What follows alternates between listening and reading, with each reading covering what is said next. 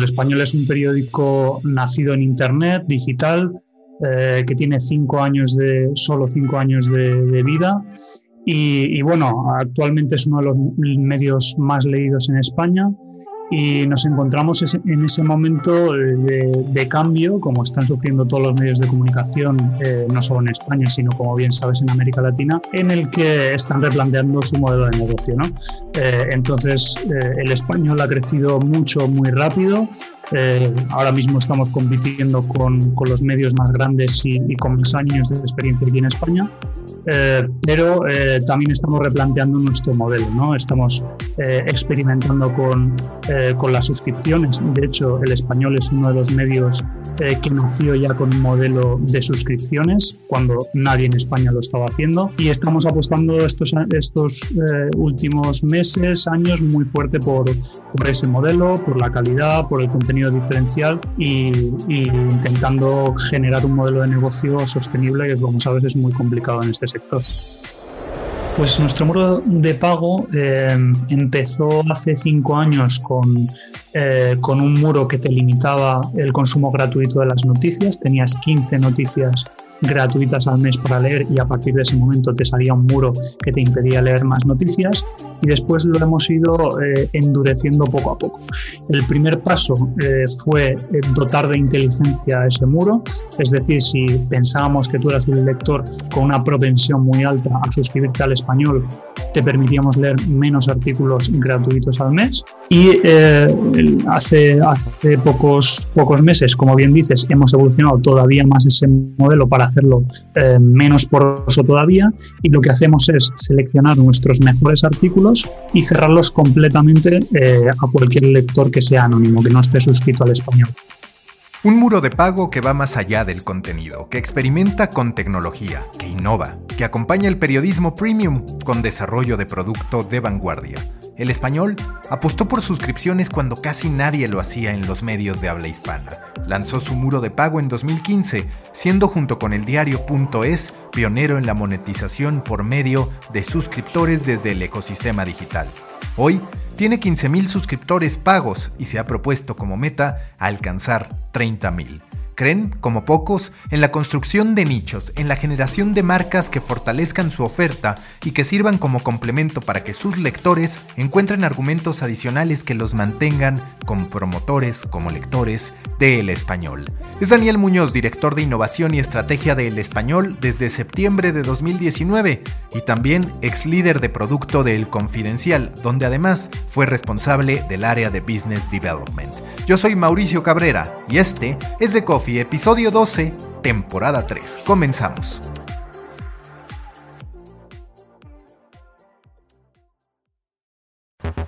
Intenso como Nación 321, ligero como BuzzFeed, cargado como el de forma, refinado como el país. Aquí comienza The Coffee. Grandes historias para grandes storytellers. Un podcast con el sabor de Storybaker por Mauricio Cabrera. Storybakers les recuerdo que pueden recibir directo en su bandeja de entrada todos los insights, análisis y tendencias que genero para ustedes a través de mi newsletter. Suscríbanse en storybaker.co, así, sin M, storybaker.co. Todo lo que necesitan saber de medios, contenido y monetización directo en su correo electrónico. Nuevo episodio en The Coffee. Me da mucho gusto saludar a Daniel Muñoz, quien es director de innovación y estrategia de El Español. Daniel, muchas gracias por estar en The Coffee. Y yo te quiero preguntar, antes de ir a detalle y demás, ayúdame a que la gente tenga contexto de hoy dónde se encuentra el español. Ya con Mario Vidal hemos platicado de algunas de las facetas más atractivas del español, pero para ti hoy en día, ¿Cómo describirías primero el español y segundo en qué momento se encuentra? Vale, pues muchas gracias Mauricio por invitarme. Eh, bueno, eh, para los oyentes que no conozcan eh, el español, que seguro que son, son muchos, bueno, el español es un periódico nacido en Internet, digital, que tiene cinco años de, solo cinco años de, vida. Y, y, bueno, actualmente es uno de los medios más leídos en España y nos encontramos en ese momento eh, de, cambio, como están sufriendo todos los medios de comunicación, eh, no solo en España, sino como bien sabes en América Latina, en el que están replanteando su modelo de negocio. ¿no? Eh, entonces, el español ha crecido mucho, muy rápido.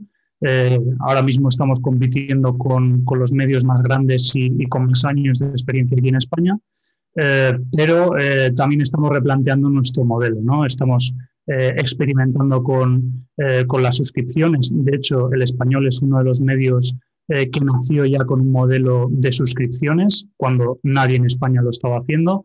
Y estamos apostando estos, estos eh, últimos meses, años, muy fuerte por, por, ese modelo, por la calidad, por el contenido diferencial y, y, intentando generar un modelo de negocio sostenible que, como sabes, es muy complicado en este sector. ¿Cuántos van a caber en este contexto? Porque en España ya se ha hecho prácticamente una norma, lo que antes era cosa de unos cuantos, entre ellos ustedes, el diario.es y demás. Bajo un esquema de suscripción, ¿percibes que vamos a seguir teniendo tantos medios o al final sí que se terminará acotando a partir de que, pues claro, la capacidad económica de los lectores está topada y por el otro lado, no necesariamente a veces hay tanta diversidad de información, que ese es otro punto del que después quiero platicar contigo. Sí, eh, hay un techo, evidentemente, pero hay un techo para los diarios generalistas. Eh, al final, eh, pues nosotros tenemos la experiencia previa de que en España la gente compraba periódicos impresos, pues la gente que lo compraba era un número limitado y las suscripciones digitales también van a ser limitadas. Eh, donde hay un mercado prácticamente ilimitado es en el mercado de los nichos. Eh, un periódico que hable o que, publique contenido muy, muy especializado sobre eh, deportes, sobre tecnología, sobre un aspecto concreto de la tecnología, pues ahí el mercado se puede abrir todo, todo lo que quieras y conforme vayan madurándose los mercados de, de, la predisposición que tenga la gente a comprar o a, a suscribirse a servicios en Internet, pues mayor va a ser ese mercado. Pero lo que sí que tiene un techo evidente es los, los periódicos generalistas. Seguro que llegaremos a él.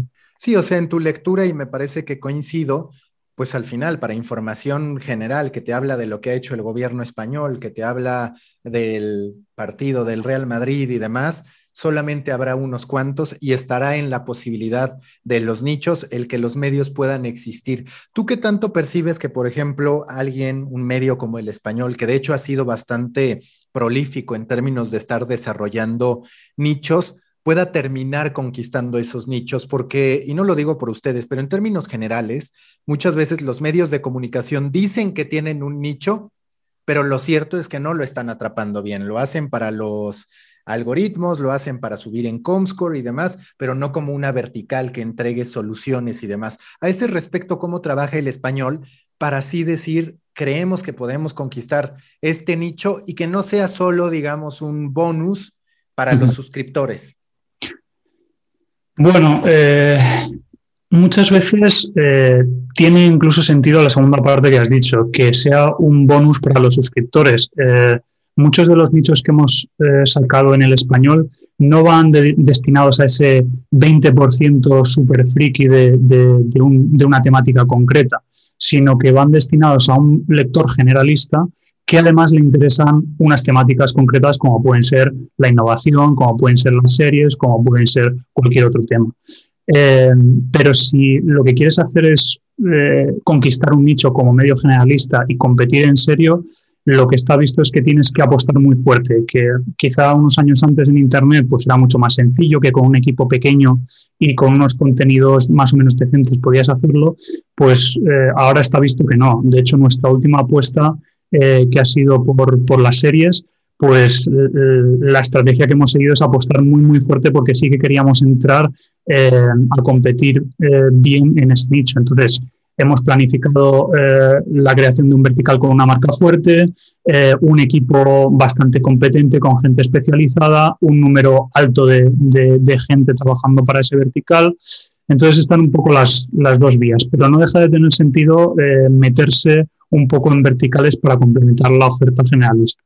Y cuando tú hablas de esta oferta generalista, que al final es la que termina detonando las suscripciones. En sus análisis, ¿qué tan determinante es la oferta complementaria que se tiene de todos estos temas que, como dices, son comunes a la audiencia generalista, pero que no necesariamente lo están buscando tan a detalle. Si es verdaderamente un factor diferenciador de acuerdo a lo que ustedes están percibiendo, si está en la cabeza de ese potencial suscriptor el decir, a ver, todos me están dando básicamente la misma información, evidentemente con su sesgo, su ideología y su tratamiento, pero mm. este me está dando más en estos beneficios secundarios o complementarios, por decirlo de alguna manera. Hmm. Hay nichos que sí y hay nichos que no. Por ejemplo, eh, en economía es, claro. Eh, nosotros también tenemos, hicimos hace un año y medio una apuesta muy fuerte comprando un, vertical de, economía y finanzas y eso sí es determinante. De hecho, eh, sabíamos que iba a funcionar también que hicimos suscripciones, una estrategia de suscripciones separadas. Es decir, un usuario puede comprar una suscripción del español, pero no de nuestro portal económico y al revés. Entonces, eh, para la gente que le gusta la economía o que trabaja o, eh, en un sector que necesita esa información, pues sí es muy determinante. Hay otros nichos, como pueden ser pues, la información del corazón o mm, otros nichos que son un poco más light, que no, eh, sí que vemos que no son tan determinantes. Pero ahí quizá está relacionado con, con, el sentido de utilidad. ¿no? Si a alguien le es muy útil consultar la información financiera, pues probablemente termine siendo muy determinante tener esa información. Ya llevas bastante tiempo trabajando en el desarrollo de negocio y de producto para medios, con el español, también con el confidencial y demás. ¿Cuáles dirías que han sido aquellos puntos que tú decías, me parece que las suscripciones van a seguir este rumbo y que sobre el camino dijiste, creo que estaba equivocado, creo que he aprendido que hay cosas que yo asumía que no pasan, que no son ciertas? Sí, pues sobre todo eh, a lo que hacía referencia de la, del tamaño del mercado de las suscripciones. al final, yo cuando trabajaba en el confidencial, que es cuando empezaba esto a, sonar, em, pensaba que el modelo de negocio iba a cambiar completamente. Y no ha cambiado el modelo de negocio. Eh, hemos hemos eh, desarrollado una nueva pata de, de ingresos que ha tenido una repercusión muy grande en el producto digital, también en el producto editorial, pero no deja de ser una, una, pata más del modelo de negocio y, lo que está claro es que sobre todo los medios generalistas tienen que tener eh, varias patas para subsistir, desde los eventos, los ingresos por, por, anuncios y las suscripciones es una pata muy importante, pero es una pata más. Cuando yo pensaba que esto iba a cambiar eh, mucho, de forma mucho más drástica. Y cuando analizas lo que has hecho en este año, siete meses por ahí, en el español, ¿cuáles dirías que son los proyectos que más satisfecho te han dejado en términos de decir, entregamos un muy buen producto y los resultados se catapultaron, contribuyeron a que alcance esta masa de suscriptores? Pues sin duda el proyecto más relevante es el que te he comentado eh, cuando adquirimos un portal financiero, eh, porque iba en contra de, la cultura del momento. Eh, vivíamos en un mundo en el que Comscore era lo más importante, los usuarios únicos eran lo más importante y evidentemente nosotros cuando íbamos a comprar ese portal financiero sabíamos que más del 80% de los lectores que leían ese portal ya leían el español. Entonces estábamos tomando una decisión que no nos iba a traer mucho tráfico. Pero eh, ese, pensamiento en el largo plazo de decir, oye, es que tener esta oferta informativa especializada nos va a ayudar a desarrollar mucho mejor el modelo de suscripciones. Y, eso eh, fue un proyecto concreto, pero cambió un poco la forma de, entender nuestro, nuestro modelo de negocio también internamente porque fue un proyecto muy exitoso. Eh, de tal forma que empezamos con cuatro redactores y actualmente no sé si son 13 o 14 los que, los que están trabajando en, en esa sección o en ese portal. Entonces, digamos que ese fue el punto de inflexión que cambió eh, la cultura interna de, nuestra organización para pensar mucho más en serio en, las suscripciones y en largo plazo. El otro día platicaba con Alfredo Casares, el director del Instituto del Periodismo Constructivo, periodista que seguro conoces, y coincidíamos en la necesidad de empezar a generar, llamemos un nuevo diccionario al interior de los medios de comunicación, que de hecho ustedes lo han hecho con temas como innovación, que pues no venían habitualmente en el periódico. ¿Tú qué categorías identificas que deben estar incorporadas a estos nuevos medios de comunicación donde ya no se asume que el entretenimiento es todo. Por ejemplo, hablas de series en particular, cuando entretenimiento en un periódico era desde el chisme hasta una película, hasta una serie, hasta algo que no tuviera nada de relevancia. ¿Cuál es tu perspectiva a este respecto sobre la necesidad de depurar o de generar nuevas categorías, porque de pronto ya nos quedan muy amplias esas mm. categorías que antes teníamos en los periódicos, por ejemplo. Sí, de hecho, ahora que mencionas series, eh, poco después de lanzar el proyecto de, series, eh, nos dimos cuenta de que habíamos cometido precisamente ese error que comentas, que hablamos de series en general, de críticas de series en general, y, podíamos haber sido mucho más específicos. De hecho, vamos a cambiar el, árbol de, categorías de información de, ese site eh, para hablar sobre series de Netflix, series de Amazon, series, eh, eh, temas de los que podamos tratar muy bien. Es decir, el, gran cambio mm, editorial de los medios de comunicación pasa por no querer abarcarlo todo, sino eh, tratar específicamente nichos concretos que tú puedas diferenciarte del resto. Si puedes hablar de Netflix y de filming, mejor hablar de esos dos que de cinco o seis eh, plataformas que a lo mejor no tienes tanta, tanta información o tantos recursos para tratarlo correctamente. Entonces, lo que está visto en Internet es que los nichos muy concretos funcionan muy bien porque tienen su público. Entonces, como medio generalista, ¿por qué no eh, apostar por los que tú puedas apostar y descartar el resto para focalizar la, la energía, pues, pues va, va, un poco, va un poco por ahí. Y con los temas de actualidad lo mismo. Eh, no tiene sentido eh, hacer información todos los días sobre un partido político concreto si ese partido político no da información. Tendrá más sentido, por ejemplo, hablar de cambio climático, transición ecológica, porque es un tema que en estos años pues tiene sentido. Pero hay cosas que, que también en la parte de las redacciones de los periódicos están cambiando en ese sentido, sí. Y que a este respecto yo justo cuando me piden dar pláticas o consultorías siempre digo, es que está por verse quién va a ser el gran medio de comunicación respecto al trabajo del futuro, por ejemplo, o quién va a ser el próximo gran medio de comunicación en español respecto a en México la legalización de la marihuana, que son temas que los medios ven muy acotados, como si no tuvieran la oportunidad de desarrollarse, pero que en realidad es ahí donde puede saltar de pronto el nuevo caso de éxito en términos de medios de comunicación. Sí, eh, conocemos a los que nos gustan los medios de comunicación. De hecho, creo que hablaste hace poco en una de tus newsletters eh, sobre el caso de Quartz. Eh, pues es un medio que, seguimos mucho porque son muchos de los que estamos en el sector, porque es un medio diferente, porque habla precisamente de, futuro, ¿no? del futuro del trabajo, del futuro de las organizaciones, etcétera y la verdad es que no, no ha terminado de dar, por desgracia, con el modelo de negocio concreto, porque ha tenido, pues ya sabes que, muchas dificultades para, para sobrevivir eh, y ojalá, ojalá empiecen a, surgir, a surgir medios más, más especializados en, en, ese sentido que les funcione el modelo de negocio. No sé cómo, eh, cómo lo ves tú eh, este tema.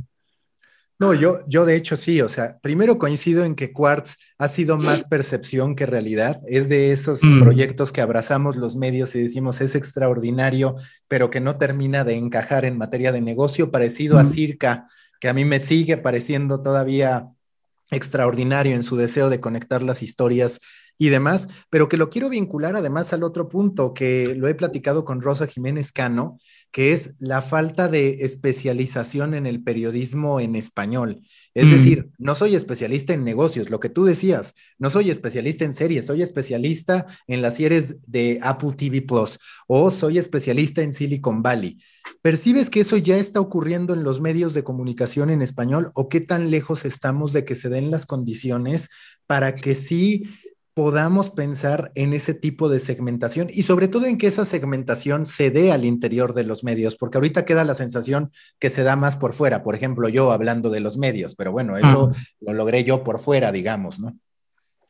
Sí, eh, yo creo que cada vez tiene más, más cabida.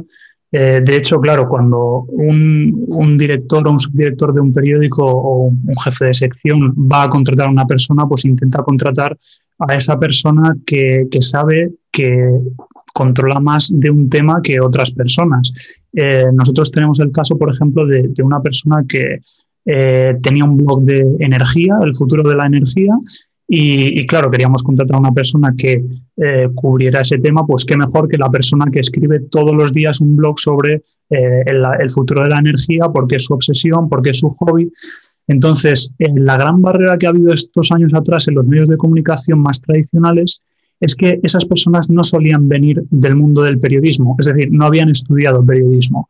Y aunque parezca una tontería, eh, pues eso ha generado una barrera muy lógica eh, y muy, muy necesaria, pero, pero era la barrera. Si tú no has estudiado periodismo, mm, digamos que no tienes las habilidades necesarias para trabajar en un medio de comunicación y eso no, no es para nada verdad. De hecho, eh, la gente que mejor eh, trata eh, los nichos concretos son la gente que vive obsesionada y le apasionan esos nichos concretos y no tienen que ser necesariamente periodistas.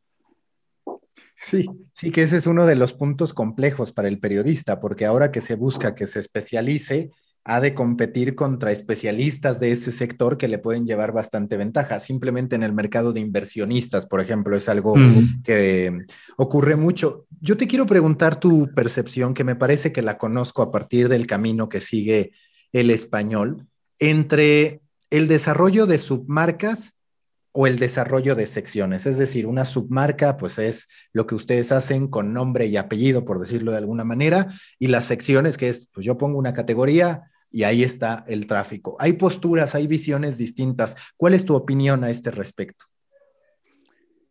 ¿Te refieres a cuál es una estrategia más sostenible de crecimiento, eh, si apostar por una marca o si apostar por, una categoría, ¿no?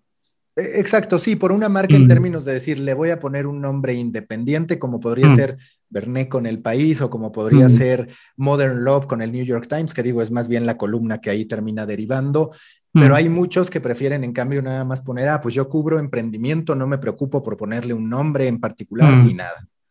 Sí, a ver, cuando apuestas por una marca diferenciada es porque le estás diciendo al lector que eso es, eh, tiene una entidad propia, tiene una voz propia, eh, no es una sección más del periódico y eso te, pues te abre algunas puertas, te permite monetizar esa sección mejor, tanto en términos de suscripciones de nicho como en publicidad especializada, eh, pero a la vez corres el riesgo de eh, que, claro, al no estar asociado con una marca conocida, pues la gente no le dé, no le relevancia. Entonces, si vas a apostar muy fuerte eh, por, por un, el lanzamiento de una temática concreta, eh, pues apuestas por, una marca propia. Si, sin embargo, es un, lo ves más como un complemento, un añadido a la información generalista, pues eh, siempre tiras por, por una categoría. Y que la gran mayoría de medios en español suele irse por, por categorías, tal vez por falta de recursos también, esa es una, es una de las grandes posibilidades. Han estado desarrollando el español, la verdad es que es de los medios que más se atreven en términos de desarrollo de producto, no se conforman solamente con una oferta de contenidos variada en términos de subnichos, sino también en desarrollo de producto. ¿Qué tan útil ha sido todo este desarrollo para presentar contenidos de manera muy particular, de manera premium para suscriptores, desarrollar esta área exclusiva y demás? ¿Cuáles han sido los aprendizajes? Bueno, sobre todo ha sido muy difícil hacerlo. Eh, todo lo que se hace eh, que no está orientado a conseguir nuevas audiencias es muy difícil, no solo en español, sino en, todo el mercado español y entiendo que en otros también, porque, porque va un poco, eh, no encaja con la cultura que es muy, muy cortoplacista, por, por desgracia, de los medios de comunicación. Pero por suerte, todos esos, esos experimentos, ahora que hemos virado a un modelo de suscripciones, todo el sector, están empezando a dar sus frutos. Cuando experimentamos con podcast en los medios de comunicación hace unos años, pues nadie le veía sentido porque decías, pues sí, ¿para qué? Si lo escuchan 200, 300 personas, ¿por qué estamos invirtiendo tiempo en hacer eso? Cuando hacías una newsletter, eh, pues se suscribían 1.000, 2.000 personas. Eh, entonces, eso no, no se entendía como algo rentable, pero ahora que eh, tienes que mantener una cartera de suscriptores activa, tienes que darles motivos para no solo para que se suscriban, sino para que se queden, que ahí está un poco la clave de todas estas cosas. Eh, es cuando, cuando la gente te dice, oye, pues yo es que estoy suscrito al español porque tenéis una línea de podcast que me gusta mucho, o porque sacáis todos los días una newsletter que no necesito leer nada más que esa newsletter para enterarme de todo. Entonces, en términos de, fidelización de esas suscripciones, es donde se nota eh, todos estos nuevos formatos, experimentos y, formatos concretos que, que no van dirigidos al gran público, pero que funcionan muy bien a la hora de retener determinadas personas. Y en términos de negocio, ¿qué tan complejo es cuadrar eso? Porque sin duda, vaya, es lo que le duele al español, como le duele a Netflix y a todos, que es, mm. ya tengo a ese suscriptor, ahora tengo que cuidar el churn rate, empiezo a invertir en más contenido, en más desarrollo de producto, pero muchas veces eso no significa que el usuario te va a pagar más, solo significa que no se va a ir y necesitas tener mucho cuidado entre lo que le das para que se quede y lo que tú verdaderamente puedes absorber de costo con tal de que se quede. ¿Cómo lo manejan ustedes? Digamos, ¿cuáles son los procesos para decir, a ver, venga, el desarrollo de producto? Porque, insisto, ustedes, además de contenido, sí se han atrevido a desarrollar producto, lo que no es tan habitual. Sí, pues por una parte intentas apoyarte mucho en la tecnología, es decir, desarrollar productos que no requieran eh, un, gasto o un coste fijo eh, a lo largo de los años que no requiere incorporar más personal o más, más gastos de ese tipo y apoyarte en la tecnología para hacer, por ejemplo, ahora estamos haciendo eh, una aplicación nueva totalmente orientada a, generar suscripciones, para, a captar suscripciones. Y, entonces, claro, eso es un, esfuerzo tecnológico que haces durante unos meses y, luego ya te va dando réditos, eh, digamos, de forma automática eh, con el paso del tiempo. El problema eh, y lo que sí que evaluamos mm, con mucho cuidado es la evolución del producto cuando requiere otro tipo de inversiones. Por ejemplo, tenemos dos newsletters, una que se llama El despertador y otra Mientras dormías, que han recibido recientemente un premio a, las mejores newsletters eh, informativas. ¿no? Entonces, claro, eh, eso te hace pensar, oye, ¿y por qué no hago más newsletter? Pues es que eh, para hacer newsletter de calidad necesitas un editor de newsletters y eso es un salario que mantener y no estamos muy seguros de que vayamos a poder retornar ese, ese, ese, beneficio para poder pagar el, salario. ¿no?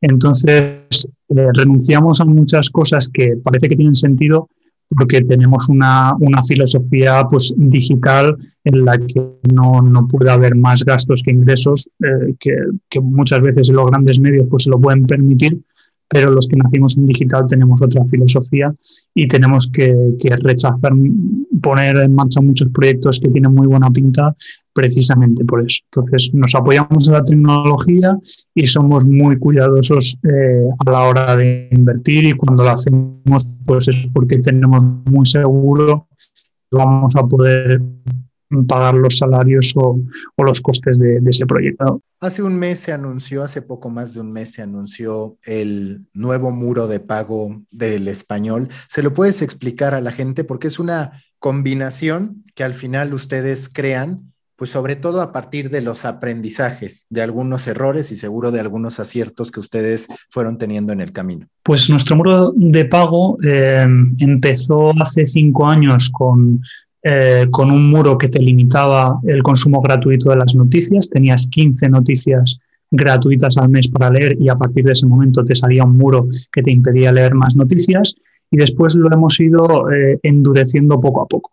El primer paso eh, fue dotar de inteligencia a ese muro, es decir, si pensábamos que tú eras un lector con una propensión muy alta a suscribirte al español, te permitíamos leer menos artículos gratuitos al mes. Y eh, hace, hace pocos, pocos meses, como bien dices, hemos evolucionado todavía más ese modelo para hacerlo eh, menos poroso todavía. Y lo que hacemos es seleccionar nuestros mejores artículos y cerrarlos completamente eh, a cualquier lector que sea anónimo, que no esté suscrito al español.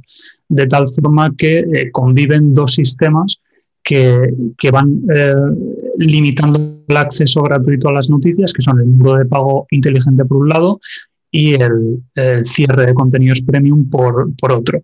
Eh, es una apuesta arriesgada porque ningún medio de comunicación aquí en España lo había hecho hasta ahora, no, eh, no había llegado hasta ese punto de restricción de contenido gratuito y la verdad es que estamos muy contentos porque eh, no hemos notado un efecto muy significativo de, pérdida de audiencia, que era el gran riesgo.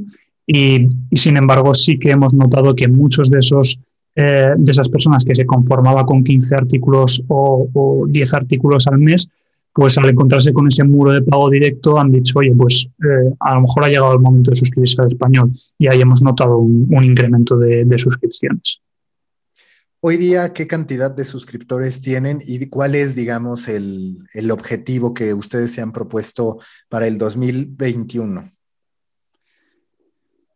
Nosotros actualmente tenemos eh, más de 15.000 suscripciones. Eh, vamos dando el dato cada ciertos meses también para eh, pues no obsesionarnos con, competir, ya que venimos de la competencia de los usuarios únicos, pues intentar que la competencia por, por el ranking de las suscripciones no sea tan, tan feroz al menos.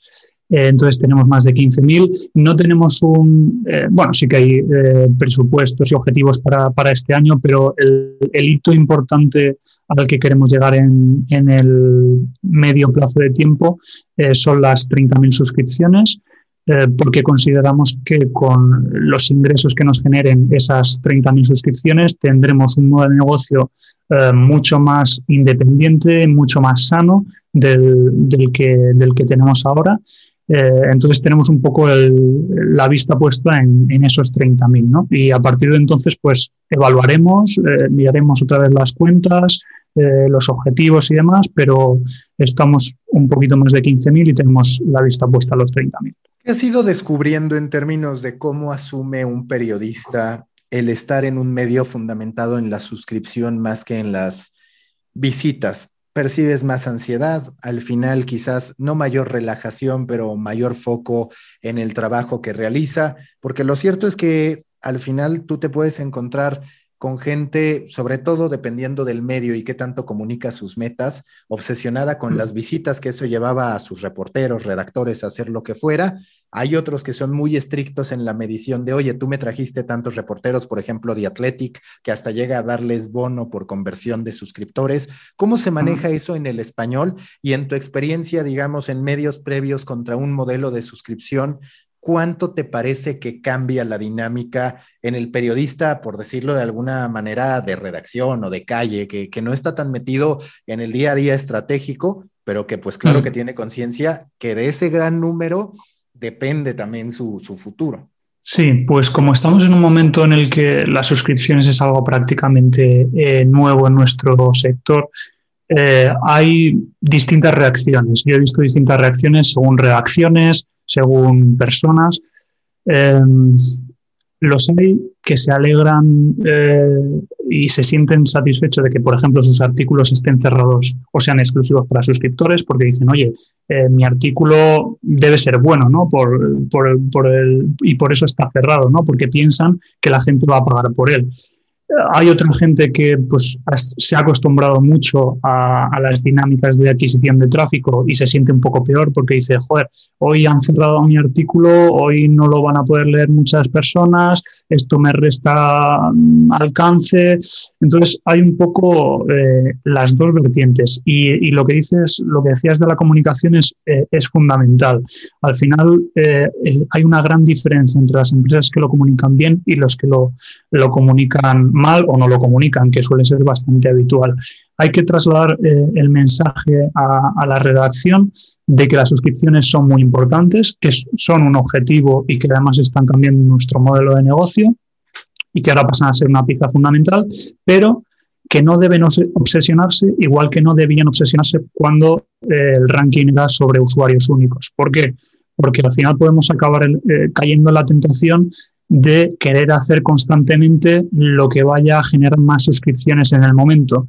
Que eso para el corto plazo puede estar bien, pero para el largo plazo no es lo correcto. Al final hay que transmitir siempre a la redacción que eh, para el largo plazo lo mejor es que hagan su trabajo lo mejor posible. Y ellos, mejor que nadie, saben hacer su trabajo, saben contrastar fuentes, saben lo que es la información exclusiva, saben eh, lo que es tratar bien la información y en el largo plazo eso es lo que cuenta. Porque igual que hemos visto en estos años trucos para generar usuarios únicos, eh, estoy seguro de que vamos a ver trucos para generar suscripciones y eso en el corto plazo está bien, pero en el largo no, no se sostiene. Y que este punto puede ser polémico porque en tu perspectiva, ¿debería haber un modelo de atribución que le diga al reportero, tu nota generó tanto, entendiendo además que ese modelo de atribución tiene las mismas complejidades que los modelos de atribución de siempre, que es, oye, pues sí, yo fui la definitiva, pero no necesariamente fui la historia que lo convenció de suscribirse porque ya traía todo un antecedente o, eh, o, atribuirle cierto peso conforme leyó las historias. Hay algunos que dicen, sí, yo sí informo y sí tengo este modelo de atribución que, como tú dices, puede obsesionar al periodista en ese sentido, u otro más abierto en el que tiene la referencia. Percibes que va a haber una consolidación de algún modelo de atribución que en algún momento el New York Times, el Washington Post, un medio español, un medio mexicano, termine ideando y se convierta no en una norma, pero sí en parámetro para reconocer a un periodista? Espero que no, espero que no venga, eh, o sea, no creo que venga de, los grandes por, precisamente por lo que te digo. Te voy a poner un ejemplo. Eh, si está, está comprobado que eh, escribir artículos con una orientación una, de, opinión, con, digamos, con una orientación muy, muy extrema o, em, digamos, mm, con una opinión política radical, eso genera suscripciones, porque la gente eh, que tiene una ideología más radical o unas posiciones políticas más radical está deseando encontrar eh, el sitio que, que, argumente o que sostenga sus argumentos políticos.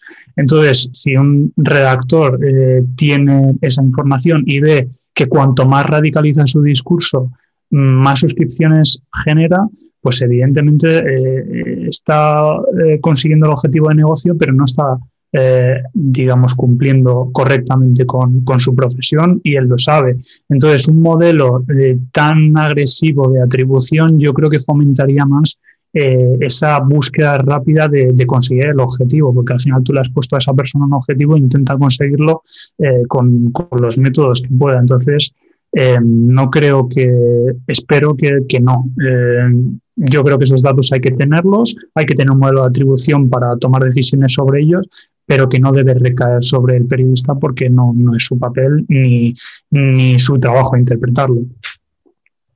Se entiende por un lado toda la inteligencia en términos de datos, de conocimientos de los usuarios que han ido adquiriendo los medios de comunicación fundamentados en suscripción. Pero ¿consideras que los medios gratuitos también tendrían que empezar a buscar ese registro, esa inteligencia más allá del muro de pago, porque a veces me queda la sensación, y a ver si coincides, que los medios decidimos conocer al lector porque le íbamos a cobrar, cuando en realidad no tendría que ser privativo, es decir, tú puedes conocer a tu lector incluso bajo un contexto gratuito. Vaya, las propias redes sociales son una muy buena muestra de ello, pero yo veo a muchos medios fundamentados en el alcance desinteresados en desarrollar estos esquemas que al medio de suscripción, pues claro, ahora le parecen indispensables, pero que también tendrían un valor para ese otro medio. Hmm. Sí, claro, y eh, de hecho, empezando por lo más operativo, como, como bien sabes, dentro de, poco tiempo los navegadores van a dejar de permitir eh, eh, la utilización de información de cookies de terceros, que bueno, para, para que todo el mundo lo entienda, si tú eres una persona que está interesada en comprar un, billete de, para, para, el avión, para hacer un viaje, pues cuando vas a un medio de comunicación te ofrece eh, comprar ese, billete de, avión a través de, un anuncio. Eh, pues bueno, esto va a dejar de existir en, en Internet, por suerte o por desgracia. Entonces, el hecho de conocer los, los intereses de tus lectores eh, va a ser fundamental para esos modelos gratuitos, porque al final tú vas a tener que poder ofrecerle una publicidad que sea acorde a sus intereses y si no conoces cuáles son esos intereses, pues no, no vas a poder hacerlo.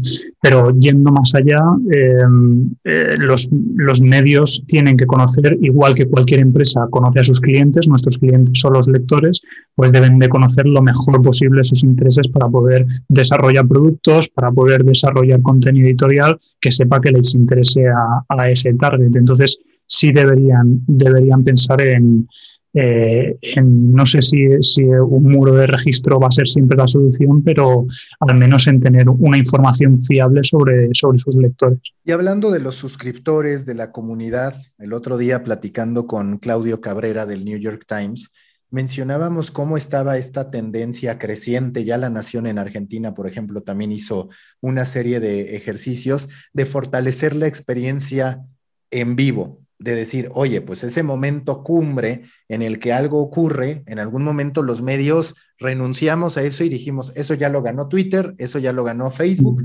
Ahora parece, otra vez, ante la aparición de las suscripciones, que los medios quieren tener a la gente ya suscrita y también de pronto convertirse en esos faros en momentos en que está ocurriendo algo. En términos del mercado español, y hablando también del español, por otro lado, en lo específico, ¿esa tendencia la ves apareciendo en, los medios españoles o vamos, eh, que sería natural, un tanto atrasados, pero ya existe el interés? ¿Cuál es tu perspectiva a este respecto?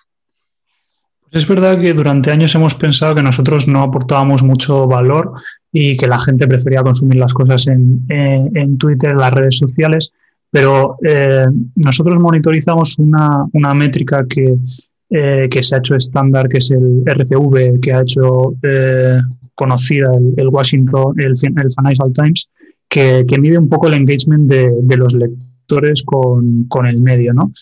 Y nosotros monitorizamos esa métrica en tiempo real y vemos que la información en directo genera mucho engagement con, nuestra audiencia, que es algo que no nos esperábamos, pero los datos eh, lo, dicen. ¿no? La gente se queda mucho tiempo eh, esperando actualizaciones, y bueno, al final tenemos que pensar que el valor añadido que nosotros los medios damos ahí es que eh, sabemos lo que es el contrastar información, sabemos lo que es información fiable, sabemos eh, lo que no lo es, eh, huimos de los bulos. Es verdad que hemos tenido unos años muy malos en los que nos han colado muchísimas cosas. Con el auge de las redes sociales y tal, pues hemos tardado en aprender a diferenciar el grano de la paja, pero al final aportamos ese valor diferencial y yo creo que hay una parte de la audiencia que, sí lo valora y, los datos están ahí, la verdad.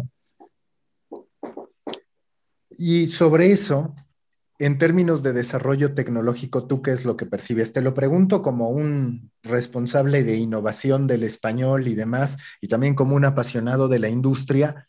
¿Qué viene desde tu perspectiva, hablando de lo amplio, de lo general, en términos de innovación para medios de comunicación?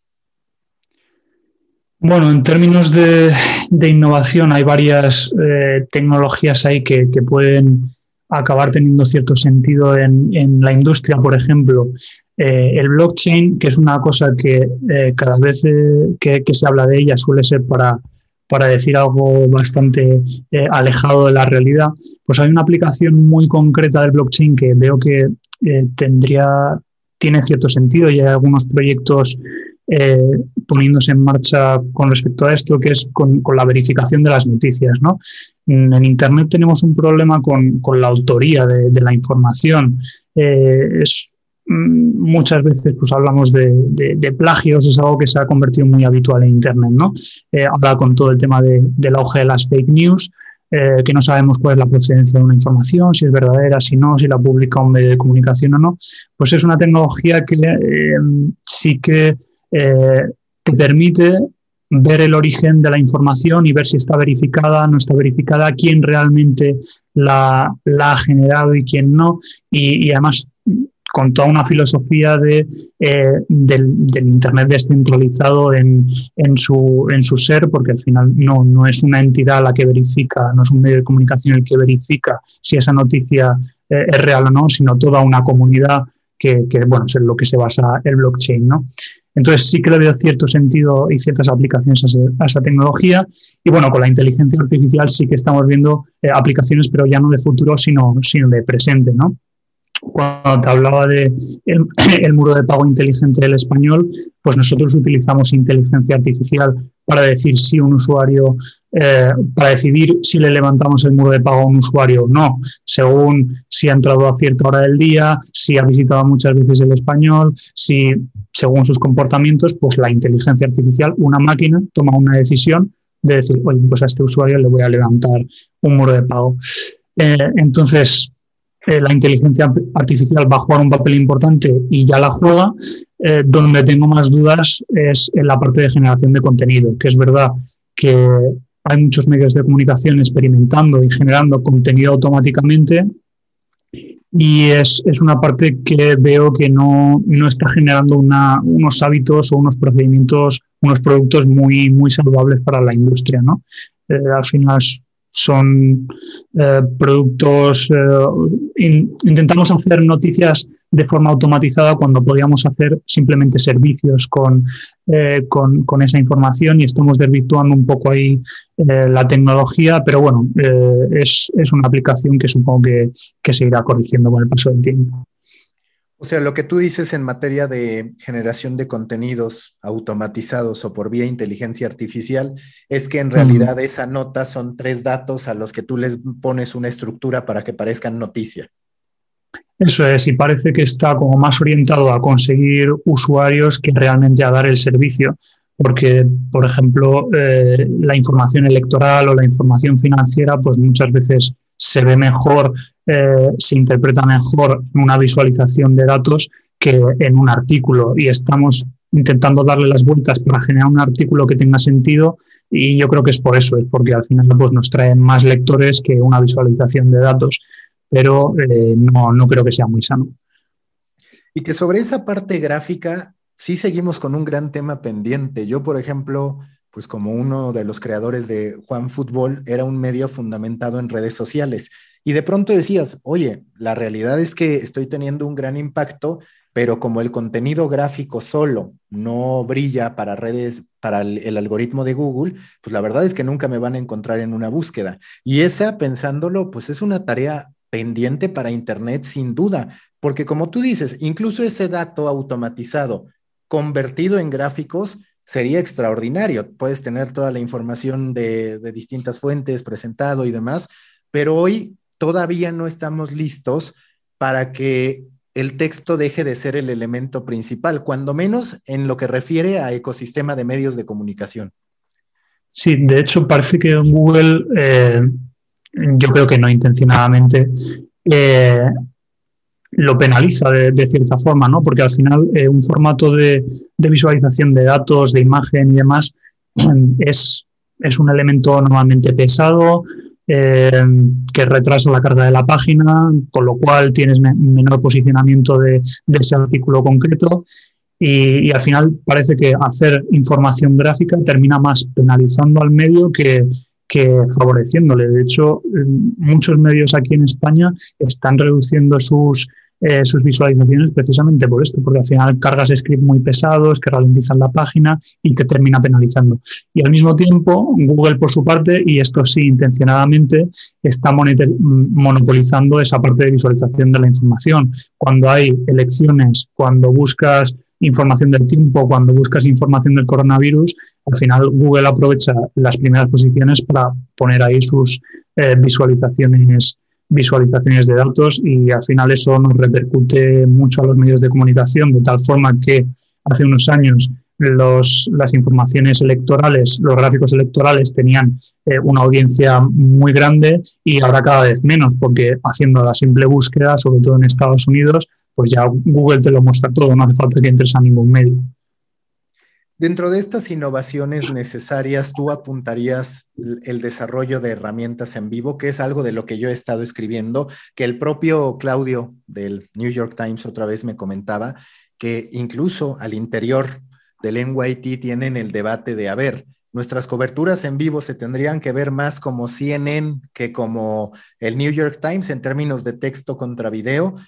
En ese sentido, ¿cuál es tu sentir? Y si ves que de pronto pues las funcionalidades de Clubhouse, por ejemplo, tendrían que estar incorporadas a que el español con su comunidad pudiera tener a Daniel Muñoz analizando lo que acaba de ocurrir sin tener que salir de ese ecosistema, que por supuesto no va a dejar de desaparecer el ecosistema abierto que te permite atraer gente, pero donde es mm. cierto que la mayoría del beneficio suele ir a la persona, si acaso, que está mm. trabajando en un medio de comunicación y no tanto para el medio. Creo que es un debate interesante.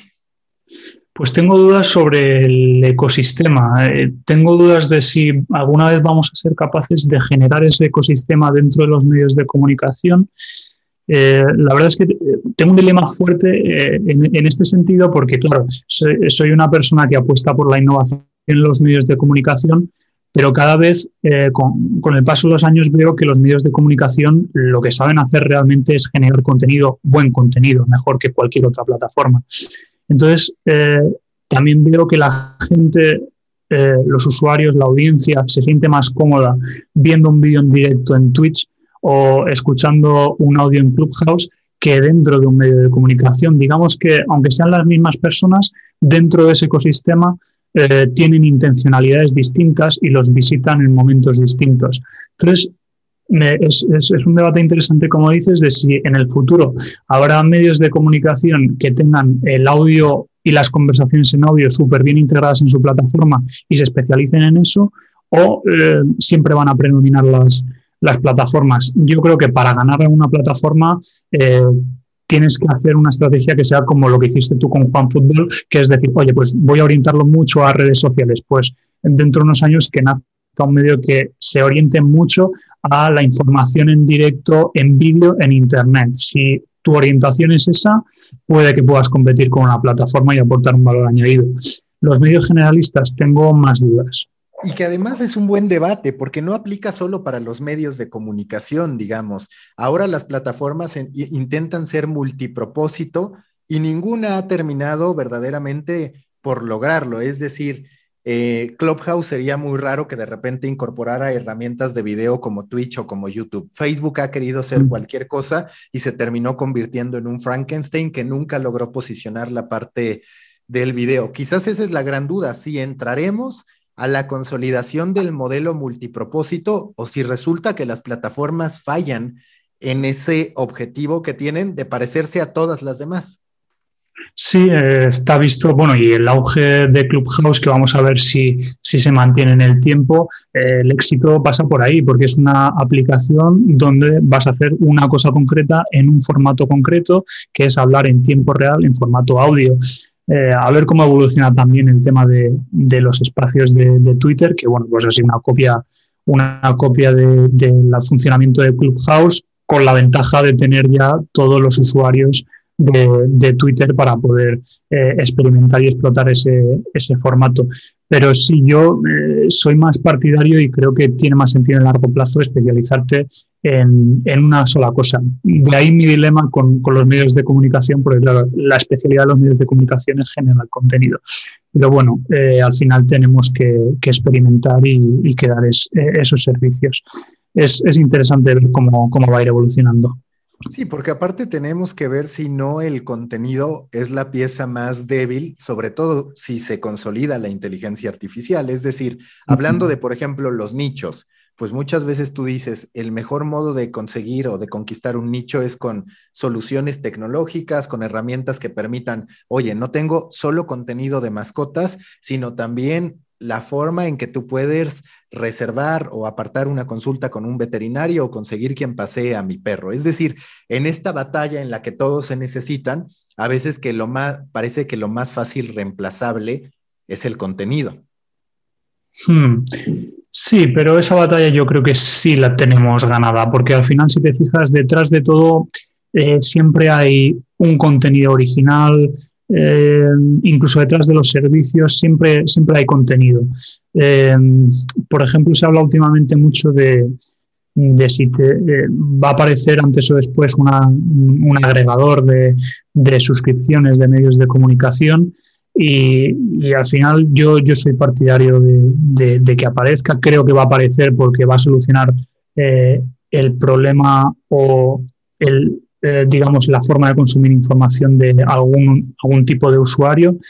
Eh, esta, esta, plataforma va a aparecer, pero al final detrás de esa plataforma lo que tiene que haber son contenidos que merezca la pena, eh, por los que merezca la pena pagar. Y eso los medios de comunicación son los que mejor lo hacen y es una, un terreno en el que ni Google, ni Facebook, ni Twitter, ni ninguna plataforma se ha metido porque sabe que no tiene, no tiene posibilidad de competir con, con el grado de especialización y de saber hacer que tenemos los medios. Que lo que seguro estás de acuerdo es en esta plataforma, en este Netflix de los medios, independientemente de cómo se dé, realmente la noticia informativa queda relativamente fuera, porque la noticia informativa la podrían tener todos y entonces mm. todavía más el medio, el periodista tiene que trabajar en la diferenciación. Claro, al final, y esto con el modelo de suscripciones en general lo estamos viendo, eh, al final por lo que está dispuesto a pagar una persona es por algo que no encuentre en otro sitio. Entonces, claro, cada vez vemos una tendencia más hacia la especialización, hacia la búsqueda de información exclusiva y, todo se mueve en ese, sentido, y una plataforma de, de agregación pues evidentemente se va a nutrir de, ese tipo de contenidos, más que de las noticias o del tiempo real o de cualquier otra cosa. Oye, y también te quiero preguntar tu opinión, tu perspectiva sobre la relación entre los gigantes tecnológicos y los publishers. En Australia vivimos el momento más álgido, pero en realidad pues ya es algo que está ocurriendo en Francia, que se habla en España y demás respecto a que las plataformas les paguen a los medios de comunicación por la utilización de sus contenidos. Existen, pues claramente, algunas condiciones favorables en términos de decir, pues ha estado tan golpeada la industria que qué bueno que termine dando algo de dinero Google o que terminen dando algo de dinero Facebook, pero también por el otro lado, de repente empiezas a decir, no se construirá algo parecido a la relación de los medios con el gobierno, sobre todo en un contexto en el que sin duda cada vez empieza a cobrar más fuerza el poder tecnológico sobre el poder gubernamental, a veces superándolo. Mm. Sí, a ver, es, un tema complejo. Ya sabes que en España pues, nos quedamos sin Google News precisamente por, esta batalla. Eh, al final yo creo que ahí eh, los medios no tenemos, los publishers no tenemos razón en mucha parte del discurso que, que tenemos. Eh, porque al mismo tiempo le estamos diciendo a Google que nos pague por nuestra información, pero nosotros utilizar su servicio de forma gratuita. Y es que no hay que olvidar que cuando tú indexas un artículo en Google, estás eh, utilizando un servicio que te está dando una tecnológica, que no olvidemos que aparecer en Google no es un derecho fundamental, es un servicio que te está dando eh, una empresa tecnológica y nosotros nos hemos aprovechado durante años de eso eh, de forma gratuita e incluso hemos levantado empresas y medios de comunicación exclusivamente gracias a eso, gracias a Facebook, gracias a Google. Entonces, creo que no, tenemos razón eh, cuando le estamos pidiendo eh, la generalización de un, un, pago por acceder a nuestras noticias, porque es un servicio que ellos cogen de, nosotros al mismo tiempo que nosotros utilizamos el servicio para llegar a más gente. ¿no? Entonces, me parece, me parece bien que los publishers negocien individualmente ciertas condiciones con, las grandes tecnológicas, pero no desde luego lo que hemos hecho aquí en España, que es que un eh, gremio, una asociación de, representantes de, de la prensa eh, pues negocie colectivamente eh, uno, eh, los, digamos, el canon que tiene que pagar Google por, por acceder a la información. Me parece que tiene que ser por servicios mucho más concretos y creo que en ese sentido va un poco las líneas de producto que está desarrollando ahora Google con, con el tema de Google Showcase, la evolución que le van a dar a Google Discover y demás. ¿Qué rol van a jugar los medios ante esta independización de muchísimos creadores de contenido? Tú mismo estás, pues sí, como parte del español, pero también abriendo tu propia plataforma donde llamas a que se registren y demás. Dices que no quieres usar Medium, Substack, ni Review, ni ninguno que te quite ningún porcentaje de comisión. ¿Cómo se van a volver a reencontrar medios de comunicación y periodistas? Y bueno, primero esperar a ver si esa separación sí se termina dando en contextos de habla hispana. Es una realidad que se está dando con algunos casos notorios en medios en inglés. En español vemos algunos periodistas independientes haciendo cosas importantes, pero ¿cuál es tu opinión sobre este punto y qué tanto confías, qué tanto crees en la capacidad de monetizar para los periodistas ya en el ámbito independiente? Yo creo que terminarán conviviendo ambos mundos, que el tema de, los creadores, hablando de periodistas, será un tema más minoritario, porque al final tienes que tener una propuesta de valor muy, muy concreta y muy, valiosa para terminar viviendo eh, como creador independiente de ello. Entonces creo que van a ser pocos los que sobrevivan en ese ecosistema. De hecho, de ahí mi, advertencia o, mi, línea de, discurso de que, oye, cuidado, si, vas, quieres ser creador independiente en serio, eh, meterte en Twitter, eh, que no sé las condiciones porque todavía no se saben, meterte en el super follow de Twitter para generar unos ingresos y que luego te quite el 30%, el 10% o el 15% todo, eh, eh, por, cada, por cada suscripción que tengas, pues probablemente haga que no puedas vivir de eso nunca, ¿no?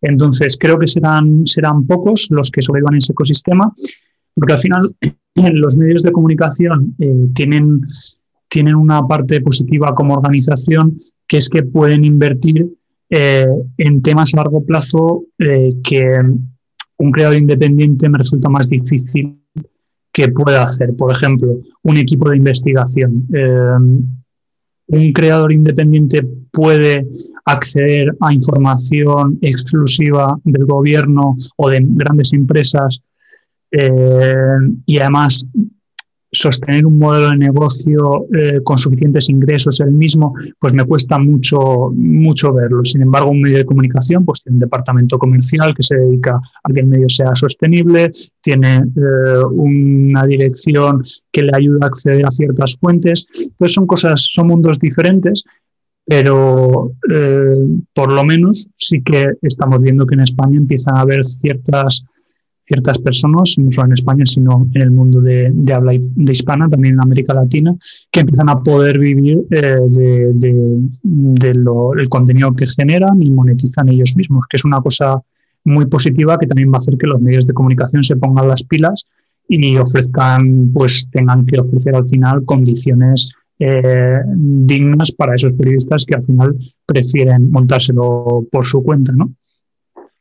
Y que ese es el punto clave, o sea, de pronto organizaciones que tienen 20 personas deben poder generar contenido de mayor calidad o con mayor alcance que el que genera una persona. Lo que pasa es que ahorita estamos justo en ese proceso de reconfiguración de la organización periodística que de pronto se durmió y parecía en algunos casos que hacía o que no hacía ni siquiera lo que un periodista en términos de la calidad, por así por así decirlo. Coincido contigo. Penúltima pregunta en The Coffee, si tú tuvieras que recomendar un libro, una película, un documental que te haya inspirado, que digas, para mí esto es como una especie de Biblia sobre lo mm. que hago o que cuando menos te haya dado ciertos atajos, ¿cuál sería?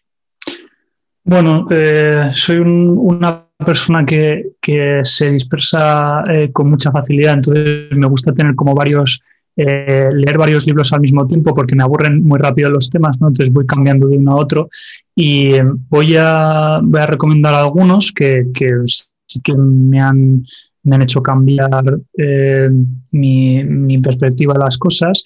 Hay uno que, es, que se llama The Bullet Journal, el método Bullet Journal, que es sobre organización personal, pero va mucho más allá de la organización personal. ¿no? Te habla de em, estamos acostumbrados a eh, hacer eh, tareas según nos las piden, ¿no? Hay gente que nos pide hacer una cosa y nosotros inmediatamente la hacemos eh, sin pensar si eso realmente tiene un valor para nosotros en el largo plazo, ¿no? Entonces habla de eso, de cuáles son tus objetivos a largo plazo y eso te ayuda a decidir en el día a día las cosas que puedes, que tienes que hacer o que no tienes que hacer y, decidirlo según tus objetivos a largo plazo y no simplemente para, para quitártelo de en medio. Y otro que, puedo recomendar, que estoy leyendo últimamente, es em, el de eh, El almanaque de Naval, que bueno, es una persona eh, que, es muy famosa en Internet, su Twitter es arroba naval con V, eh, que habla mucho sobre la intersección entre tecnología, eh, inversión y salud, mm, riqueza, ¿vale? Eh, habla mucho sobre la riqueza, ¿no? Eh, entonces, es, es, es, muy interesante cómo explica que la forma, bueno, para, para empezar es una persona que, que, nació en India, que nació en unas condiciones muy, muy malas y luego se fue a Estados Unidos a vivir, con lo cual ha vivido eh, todo el camino de, crecimiento personal desde absolutamente desde cero. Y habla las claves de, la, de cuáles son las claves de la riqueza del siglo en el que vivimos, de cómo, por ejemplo, eh, el código o las aplicaciones tecnológicas te permiten generar unos ingresos eh, mientras estás durmiendo, porque al final el código funciona, los programas informáticos funcionan aunque tú estés durmiendo, eh, cómo eh, generar contenido mm, no solo para el momento, sino para el consumo eh, a demanda, que es una cosa, por ejemplo, de la que hablas tú en, tu newsletter, pues permite generar unos ingresos como, como, creador independiente en este caso en el largo plazo sin que tú tengas que hacer absolutamente nada, nada más que crear ese, ese contenido que, que, se consume en el largo plazo. ¿no? Entonces, eh, esos dos, dos, libros son muy interesantes y, y, a mí me han cambiado un poco la, la, perspectiva de las cosas. Esta es pura curiosidad antes de ahora sí la última pregunta. ¿Tienes ganas de comprarte un non-fungible token o no? ¿No, crees en eso? No? Yo la verdad estoy tentado a cuando menos empezarme a comprar sobres de NBA Top Shot. Ya, eh, eh, los que somos así de, muy de internet nos da por estas cosas. pues no, pero te diré que he creado uno. he creado uno, ¿vale? Eh, he creado eh, un, sello y digo, bueno, lo voy a dejar ahí y a lo mejor dentro de 20 años tiene algo de valor, ¿no? Eh, fue el Día de la Mujer y es cuando yo empecé a leer sobre, sobre los tokens y toda esta historia y dije, oye, pues voy a hacer hoy que es 8M eh, Día Internacional de la Mujer y además estamos en pandemia, por lo tanto no se pueden salir a manifestar la gente, me parecía como un día muy único en, nuestra historia, ¿no? Entonces dije, pues voy a crear un sello, como si fuera un, sello de, los que se enviaban antes de, eh, para, enviar las cartas de correo postal y, a ver si dentro de unos años tiene algo, algo de valor. Y ahí está, porque claro, la gracia es que eh, indudablemente se creó en un día concreto, con un autor concreto, y bueno, veremos a ver cómo evoluciona esto. Igual en las noticias también tiene cierta aplicación el tema de los tokens. Sí, yo hablaba de cómo el New York Times podría replicar lo de NBA Top Shot y oye, te vendo NFTs, te vendo tokens de las portadas más emblemáticas de mi historia o incluso un poco a priori, digamos, eh, estar ofreciendo todo mi fotoperiodismo, lo mejor de mi fotoperiodismo en NFT. Ya mm. veremos ahí también buenas innovaciones a ese respecto, sin duda. Pues sí, a ver si, si lo vemos, que es interesante desde luego. bueno, última pregunta, ahora sí, en The Coffee, si tú fueras un tipo de café a partir de tu personalidad, de lo que quieres proyectar, ¿a qué sabría el café Daniel Muñoz?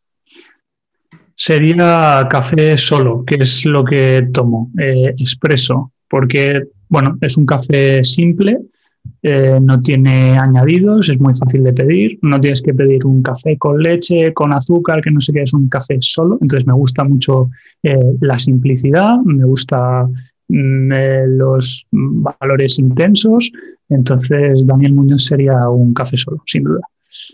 Listo, Daniel. Muchísimas gracias y mucha suerte con el español. Igualmente, con todos tus proyectos. Busca la próxima semana un nuevo episodio cargado de emprendimiento, endulzado con grandes historias y narrado por grandes storytellers. Suscríbete a The Coffee, un podcast de storytellers para storytellers, un producto de Storybaker por Mauricio Cabrera.